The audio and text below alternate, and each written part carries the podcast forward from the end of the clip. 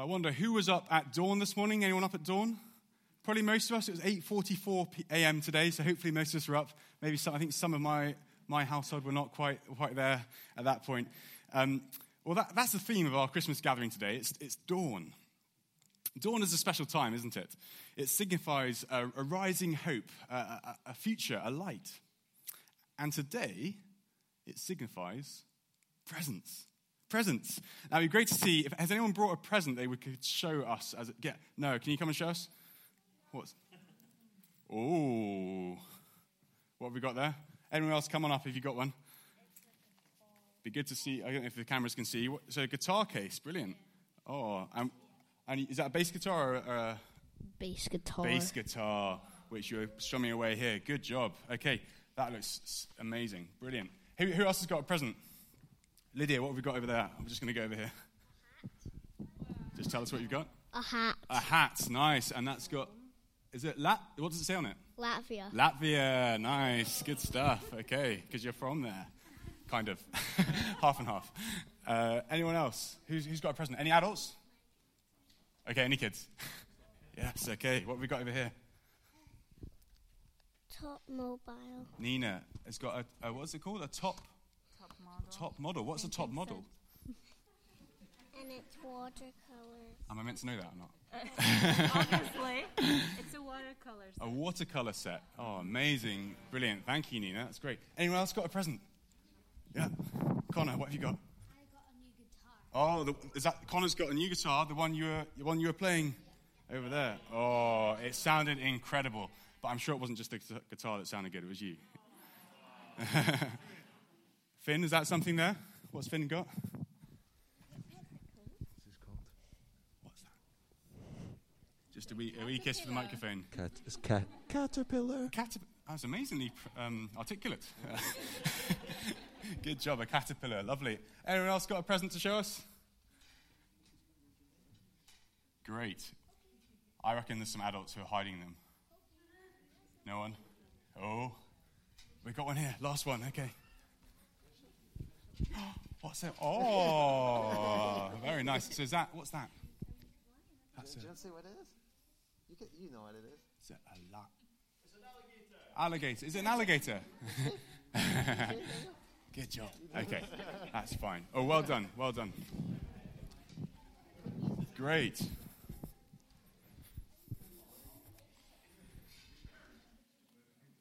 Well, it's great to see all those presents that you've received so soon after, or maybe even before, dawn today. Now, a group from this church have been reading this book called A Radiant Dawn. A Radiant Dawn. So, help us think about this idea of the, the period leading up to Christmas and the dawn that it is. Now, that book's been really helpful to me as I've prepared this short, short thought for today. And today we're going to be thinking about the elderly couple called Zechariah and Elizabeth, who were expecting an unexpected baby. And Zechariah is an old Jewish priest, and his wife Elizabeth was related to Mary, that's Jesus' mother. And we read a bit of their story already. Elizabeth was too old to have a baby. And Zechariah was told by an angel that his prayers would be answered. This is what the angel said Your wife Elizabeth will bear you a son, and you are to call him John. He will be a joy and a delight to you, and many will rejoice because of his birth. He will bring back many of the people of Israel to the Lord their God. Now, Zechariah, kind of understandably maybe, didn't believe the angel. They were far too old for a baby. But she became pregnant. Now, Zechariah became unable to speak until his birth because he wouldn't believe. And at that point, at the birth, he agreed that the baby's name would be John. And that broke from the customs of the, the time when they'd, they'd call a baby after his father. Now, as soon as Zechariah was able to speak, he opens his mouth, praising God in song. And I'm going to invite Laura back up just now, who's very kindly agreed to sing the song for us. Oh, okay, oh, okay. Oh, no. Is it, I thought you said, no, is that not okay? okay, there you go. She's going to read the song for us. He did offer for, for me to sing, and I said, no, thank you. His father, Zechariah, was filled with the Holy Spirit and prophesied Praise be to the Lord, the God of Israel, because he has come to his people and redeemed them. he has raised up a horn of salvation for us in the house of his servant David, as he said through his holy prophets of long ago salvation from our enemies and from the hand of all who hate us, to show mercy to our ancestors and to remember his holy covenant, the oath he swore to our father Abraham, to rescue us from the hand of our enemies and to enable us to serve him without fear in holiness and righteousness before him all our days. And you, my child, will be called a prophet of the Most High, for you will go on before the Lord to prepare the way for him, to give his people the knowledge of salvation through the forgiveness of their sins, because of the tender mercy of our God, by which the rising sun will come to us from heaven to shine on those living in darkness and in the shadow of death, to guide our feet into the path of peace.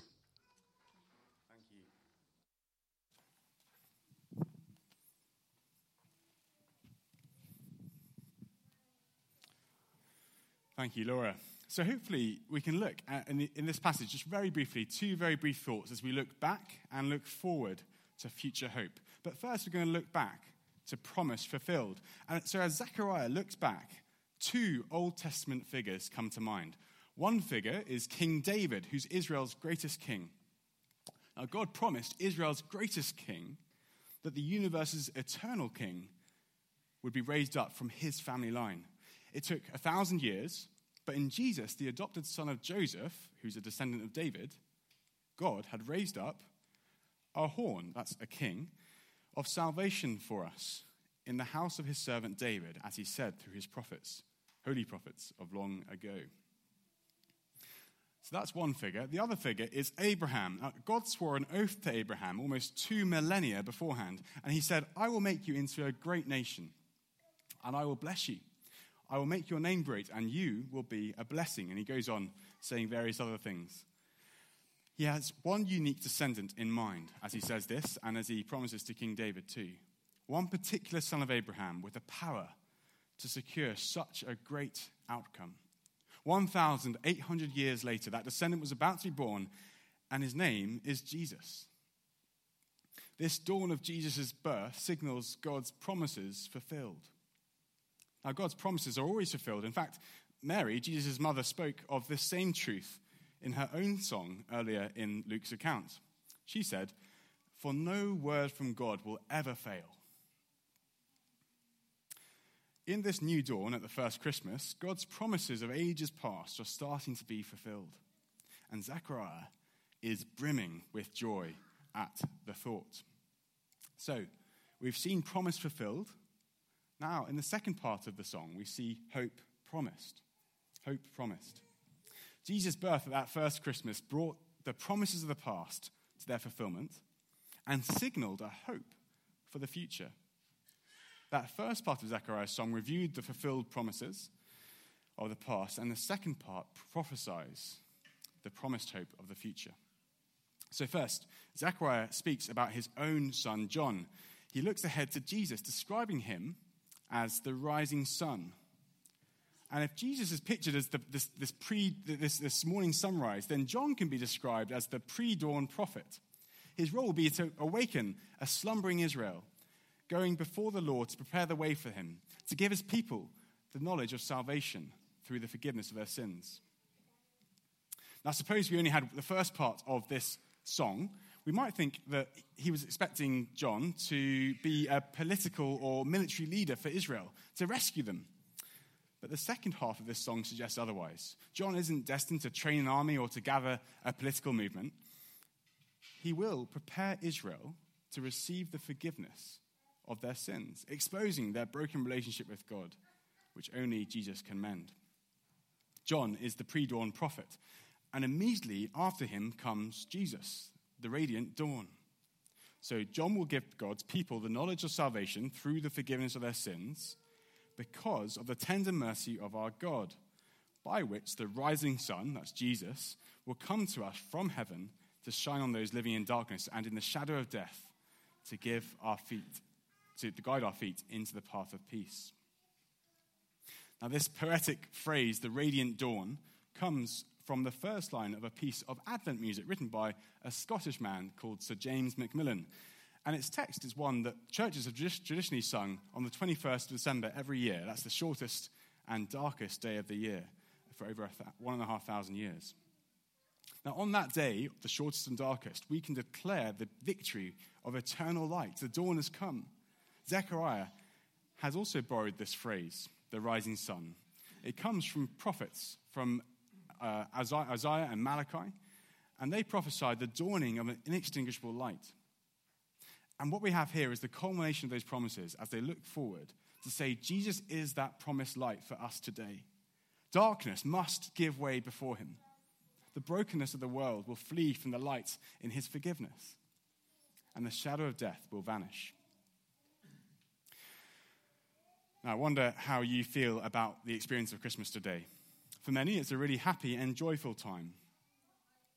But for many others, that shadow of darkness looms, and the peace we know we're meant to enjoy is swallowed up by the realities of our stories, whatever they may be.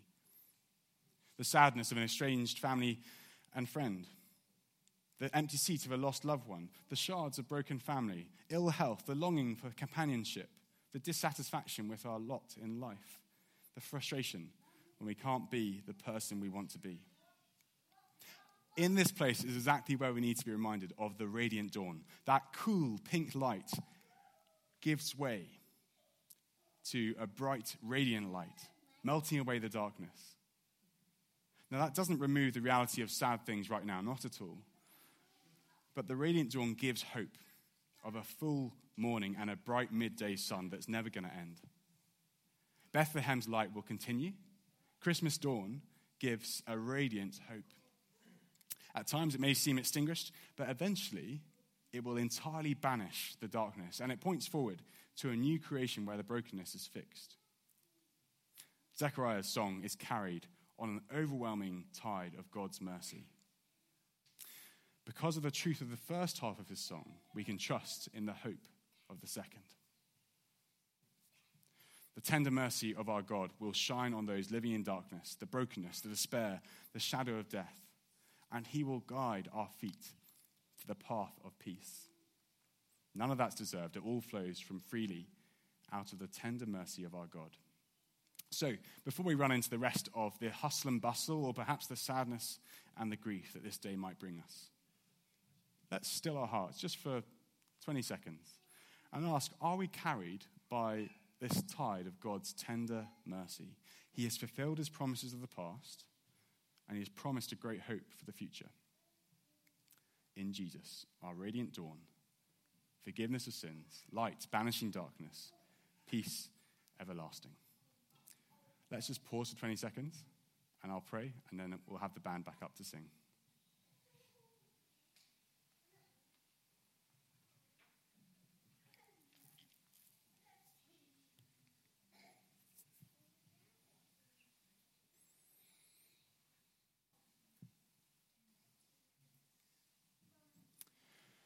Father in heaven, we praise you for the promises you fulfill. Thank you that no word from you ever fails. Thank you that we, today we can celebrate the long awaited birth of King Jesus, born to bring us forgiveness and peace with you. May the radiant dawn blaze ever brighter until we see the full light of Jesus' never ending day. Light in our darkness, shining in us and through us to the honor and glory of the name of Jesus Christ. And in his name we pray. Amen. Great, I'll invite the band back up. And we're going to close by singing a very well known carol, Hark the Herald Angels Sing. And as we listen, and as we sing, why not listen out